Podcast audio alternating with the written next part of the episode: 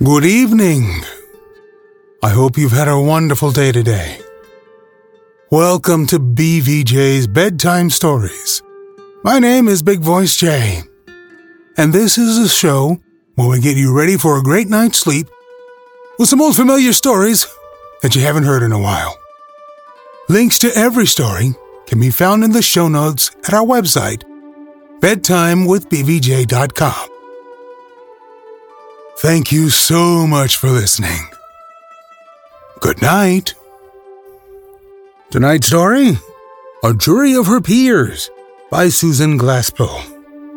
When Martha Hale opened the storm door and got a cut of the north wind, she ran back for her big woolen scarf.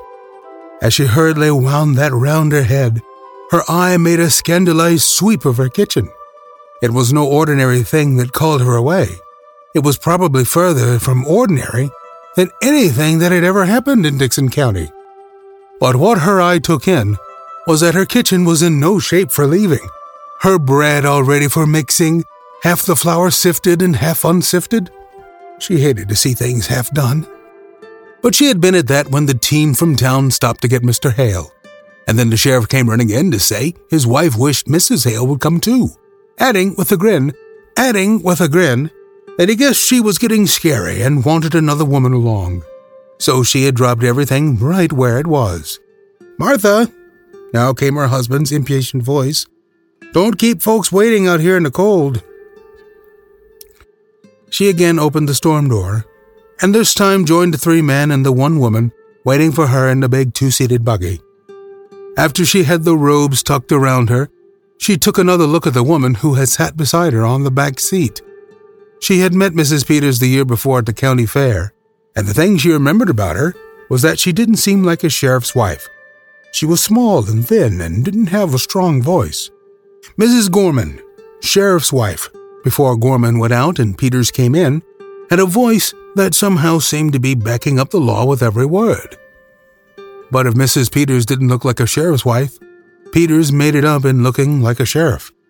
He was, to a dot, the kind of a man who could get himself elected sheriff. A heavy man with a big voice, who was particularly genial with the law abiding, as if to make it plain that he knew the difference between criminals and non criminals. And right there it came into Mrs. Hale's mind, with a stab, that this man who was so pleasant and lively with all of them was going to the Wrights now as a sheriff. The country is not very pleasant this time of year, Mrs. Peters at last ventured, as if she felt they ought to be talking as well as the men. Mrs. Hale scarcely finished her reply, for they had gone up a little hill and could see the Wright place now, and seeing it did not make her feel like talking. It looked very lonesome this cold March morning. It had always been a lonesome looking place. It was down in a hollow, and the poplar trees around it were lonesome looking trees. The men were looking at it and talking about what had happened. A county attorney was bending to one side of the buggy and kept looking steadily at the place as they drew up to it. I'm glad you came with me, Mrs. Peters said nervously, as the two women were about to follow the men in through the kitchen door. Even after she had her foot on the doorstep, her hand on the knob, Martha Hale had a moment of feeling she could not cross that threshold. And the reason it seemed she couldn't cross it now was simply because she hadn't crossed it before. Time and time again it had been in her mind I ought to go over and see Minnie Foster. She still thought of her as Minnie Foster, though for 20 years she had been Mrs. Wright. And then there was always something to do when Minnie Foster would go from her mind. But now she could come. The men went over to the stove. The women stood close together by the door. Young Henderson, the county attorney, turned around and said, Come up to the fire, ladies. Mrs. Peters took a step forward, then stopped. I'm not cold, she said. And so the two women stood by the door, at first not even so much as looking around the kitchen. The men talked for a minute about what a good thing it was that the sheriff had sent his deputy out that morning to make a fire for them. And then Sheriff Peters stepped back from the stove, unbuttoned his outer coat, and leaned his hands on the kitchen table in a way that seemed to mark the beginning of official business. Now, Mr. Hale, he said in a sort of semi official voice, before we move things about, You tell Mr. Henderson just what it was you saw when you came here yesterday morning. The county attorney was looking around the kitchen. By the way, he said, has anything been moved? He turned to the sheriff. Are things as just as you left them yesterday? Peters looked from cupboard to sink, from that to a small worn rocker a little to one side of the kitchen table. It's just the same. Somebody should have been left here yesterday, said the county attorney. Oh, yesterday, returned the sheriff, with a little gesture, as of yesterday having been more than he could bear to think of. When I had to send Frank to Morris Center for that man who went crazy, let me tell you, I had my hands full yesterday. I knew you could get back from Omaha by today, George, and as long as I went over everything here myself, well, Mr. Hale, said the county attorney, in a way of letting what was past and gone go, tell just what happened when you came here yesterday morning. Mrs. Hale, still leaning against the door, had that sinking feeling of the mother whose child is about to speak a piece. Louis often wandered along and got things mixed up in a story, she hoped he would tell this one straight and plain and not say unnecessary things that would just make things harder for Minnie Foster. He didn't begin at once, and she noticed that he looked odd, as if standing in that kitchen and having to tell what he had seen there yesterday morning. I'm Almost sick. Yes, Mr. Hale, the county attorney reminded. Harry and I had started to town with a load of potatoes, Mrs. Hale's husband began. Harry was Mrs. Hale's oldest boy. He wasn't with them now for the very good reason that these potatoes never got to town yesterday, and he was taking them this morning, so he hadn't been home when the sheriff stopped to say he wanted Mr. Hale to come over to the Wright place and tell the county attorney his story there, where he could point it all out. With all Mrs. Hale's other emotions came the fear now that maybe Harry wasn't dressed warm enough. They hadn't any of them realized how that north wind did bite.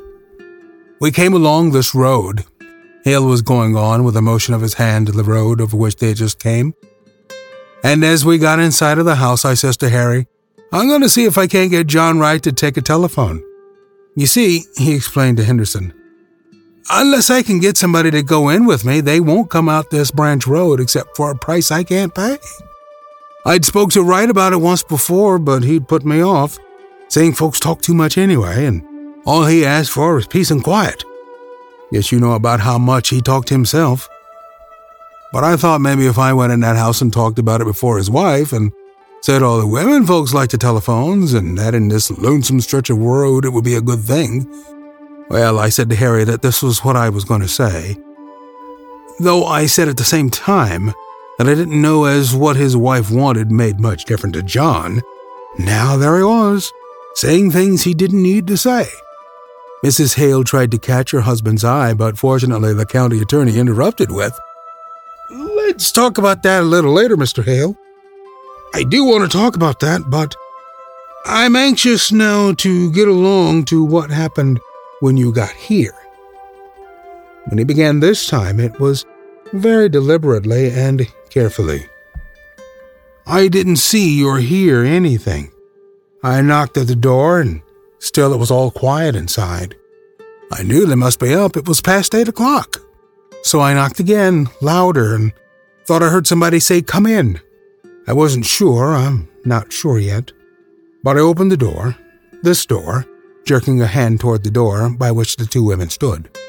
And there in that rocker, pointing to it, sat Mrs. Wright. Everyone in the kitchen looked at the rocker. It came into Mrs. Hale's mind that that rocker didn't look in the least like Minnie Foster, the Minnie Foster of 20 years before. It was a dingy red with wooden rungs up the back, and the middle rung was gone, and the chair sagged to one side. How did she look? The county attorney was inquiring. Well, said Hale, she looked odd. Well, how do you mean odd? As he asked it, he took out a notebook and pencil. Mrs. Hale did not like the sight of that pencil. She kept her eye fixed on her husband, as if to keep him from saying unnecessary things that would go into that notebook and make trouble. Hale did speak guardedly, as if the pencil had affected him too. Well, as if she didn't know what she was going to do next, and kind of done up. How did she seem to feel about your coming? Why, I don't think she minded one way or the other. She didn't pay much attention. I said, I do, Mrs. Wright? It's cold, ain't it? And she said, Is it? And went on pleating at her apron. Well, I was surprised. She didn't ask me to come up to the stove or to sit down, but just sat there, not even looking at me. And so I said, I want to see John. And then she laughed. I guess you could call it a laugh. I thought of Harry and the team outside, so I said a little sharp, Can I see John? No, says she, kind of dull like. Well, ain't he home? says I. Then she looked at me. Yes, says she, he's home. Then why can't I see him? I asked her, out of patience with her now. Cause he's dead, says she, just as quiet and dull and fell to pleating her apron. Dead, says I, like you do when you can't take in what you've heard. She just nodded her head, not getting a bit excited, but rocking back and forth. Why, where is he? says I, not knowing what to say. She just pointed upstairs. Like this, pointing to the room above. I got up with the idea of going there myself. By this time, I, I didn't know what to do. I walked from here to there. Then I says, What did he die of?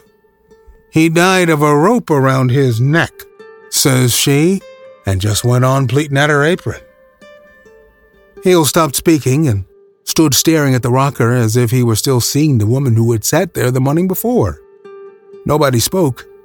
It was as if everyone were seeing the woman who had sat there the morning before. And what did you do then? The county attorney at last broke the silence. I went out and called Harry. I thought I might need help. I got Harry in and we went upstairs. His voice fell almost to a whisper. There he was, lying over the I think I'd rather have you go into that upstairs, the county attorney interrupted, where you can point it all out. Just go on now with the rest of the story. Well, my first thought was to get that rope off. It looked. He stopped, his face twitching. But Harry, he went up to him and he said, No, he's dead all right, and we'd better not touch anything. So we went downstairs. She was still sitting that same way. Has anybody been notified? I asked. No, says she, unconcerned. Who did this, Mrs. Wright? said Harry. He said it businesslike, and she stopped pleating her apron. I don't know, she says. You don't know, says Harry. Weren't you sleeping in the bed with him? Yes, says she, but I was on the inside. Somebody slipped a rope round his neck and strangled him, and you didn't wake up says Harry. I didn't wake up, she said after them. We may have looked as if we didn't see how that could be, for after a minute she said, I sleep sound. Harry was going to ask her more questions, but I said, maybe that weren't our business. Maybe we ought to let her tell her story first to the coroner or the sheriff. So Harry went fast as he could over to High Road, the Rivers place, where there's a telephone. And what did she do when she knew you had gone for the coroner? The attorney got his pencil in his hand, all ready for writing. She moved from that chair to this one over here. Hale pointed to a small chair in the corner, and just sat there, with her hands held together and looking down. I got a feeling that I ought to make some conversation, so I said I had come in to see if John wanted to put in a telephone. And at that she started to laugh, and then she stopped and looked at me, scared. At the sound of a moving pencil, the man who was telling the story looked up. I don't know, maybe it wasn't scared, he hastened. I wouldn't like to say it was. Soon Harry got back, and then Dr. Lloyd came, and you, Mr. Peters, and so I guess that's all I know that you don't. He said that last with relief. and moved a little as if relaxing. Everyone moved a little. The county attorney walked toward the stair door. I guess we'll go upstairs first, then out to the barn and around there. He paused and looked around the kitchen. You're convinced there was nothing important here? he asked the sheriff. Nothing that would point to any motive. The sheriff, too, looked all around as if to reconvince himself. Nothing here but kitchen things, he said, with a little laugh for the insignificance of kitchen things. The county attorney was looking at the cupboard, a peculiar, ungainly structure, half closet and half cupboard, the upper part of it being built in the wall and the lower part just the old fashioned kitchen cupboard. As if its oddness attracted him, he got a chair and opened the upper part and looked in. After a moment, he drew his hand away sticky. Here's a nice mess, he said resentfully. The two women had drawn nearer, and now the sheriff's wife spoke. Oh, her fruit, she said, looking to Mrs. Hale for sympathetic understanding. She turned back to the county attorney and explained. She worried about that when it turned so cold last night. She said the fire would go out and her jars might burst. Mrs. Peters' husband broke into a laugh. Well, can you beat the women? Held for murder and worrying about her preserves. The young attorney set his lips. I guess before we're through with her, she may have something more serious than preserves to worry about. Oh well, said Mrs. Hale's husband with good natured superiority. Women are used to worrying over trifles. The two women moved a little closer together. Neither of them spoke. The county attorney seemed suddenly to remember his manners and think of his future. And yet, said he with the gallantry of a young politician, for all their worries, what would we do without the ladies? The women did not speak, did not unbend. He went to the sink and began washing his hands. He turned to wipe them on the roller towel, whirled it for a cleaner place. Dirty towels? Not much of a housekeeper, would you say, ladies? He kicked his foot against some dirty pans under the sink. There's a great deal of work to be done on a farm, said Mrs. Hale stiffly. To be sure, and yet, with a little bow to her, I know there are some Dickson County farmhouses that do not have such roller towels. He gave it a pull to expose its full length again. These towels get dirty awful quick.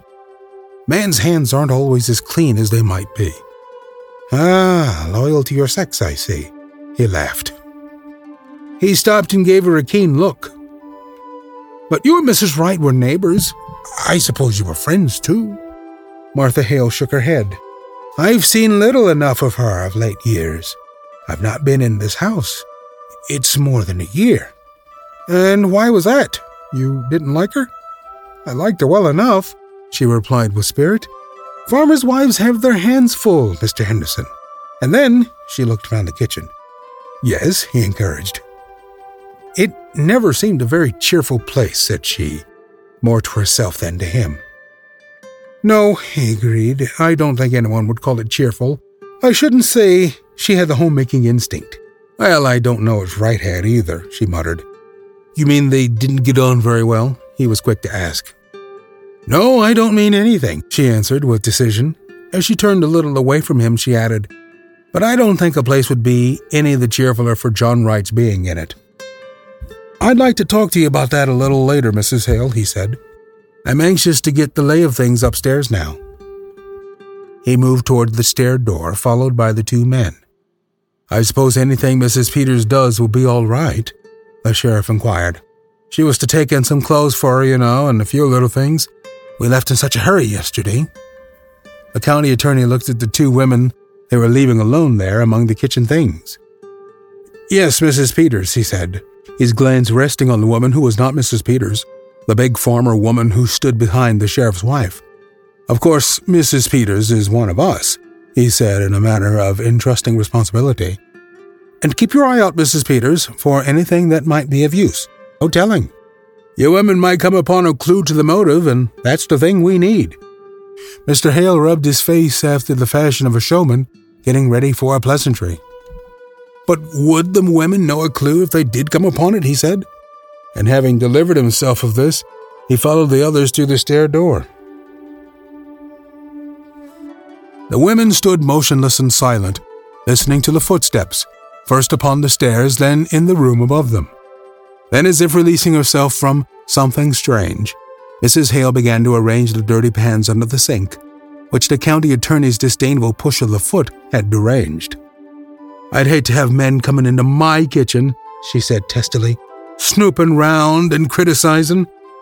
Of course, it's no more than their duty, said the sheriff's wife, in her manner of timid acquiescence. Duty's all right, said Mrs. Hale stiffly, but I guess that deputy sheriff that come out to make the fire might have got a little of this on. She gave the roller towel a pull. Wish I'd thought of that sooner. Seems mean to talk about her for not having things slicked up when she had to come away in such a hurry. She looked around the kitchen. Certainly it was not slicked up. Her eye was held by a bucket of sugar on a low shelf. The cover was off the wooden bucket, and beside it was a paper bag, half full. Mrs. Hale moved toward it.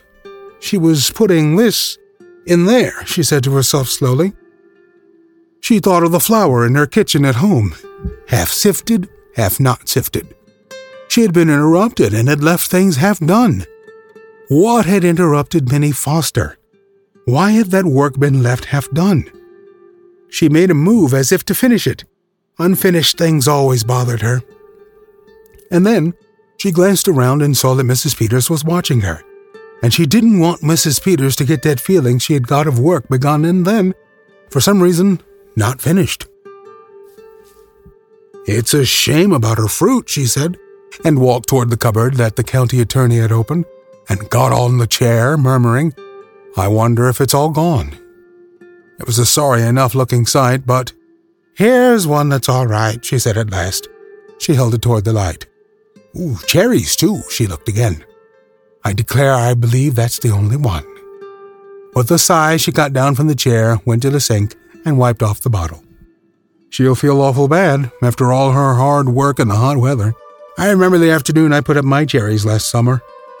She set the bottle on the table and, with another sigh, started to sit down in the rocker. But she did not sit down. Something kept her from sitting down in that chair. She straightened, stepped back, and half turned away stood looking at it. Seeing the woman who had sat there pleading at her apron, the thin voice of the sheriff's wife broke in upon her. I must be getting those things from the front room closet. She opened the other door into the other room, started in, stepped back. You coming with me, Mrs. Hale? she asked nervously.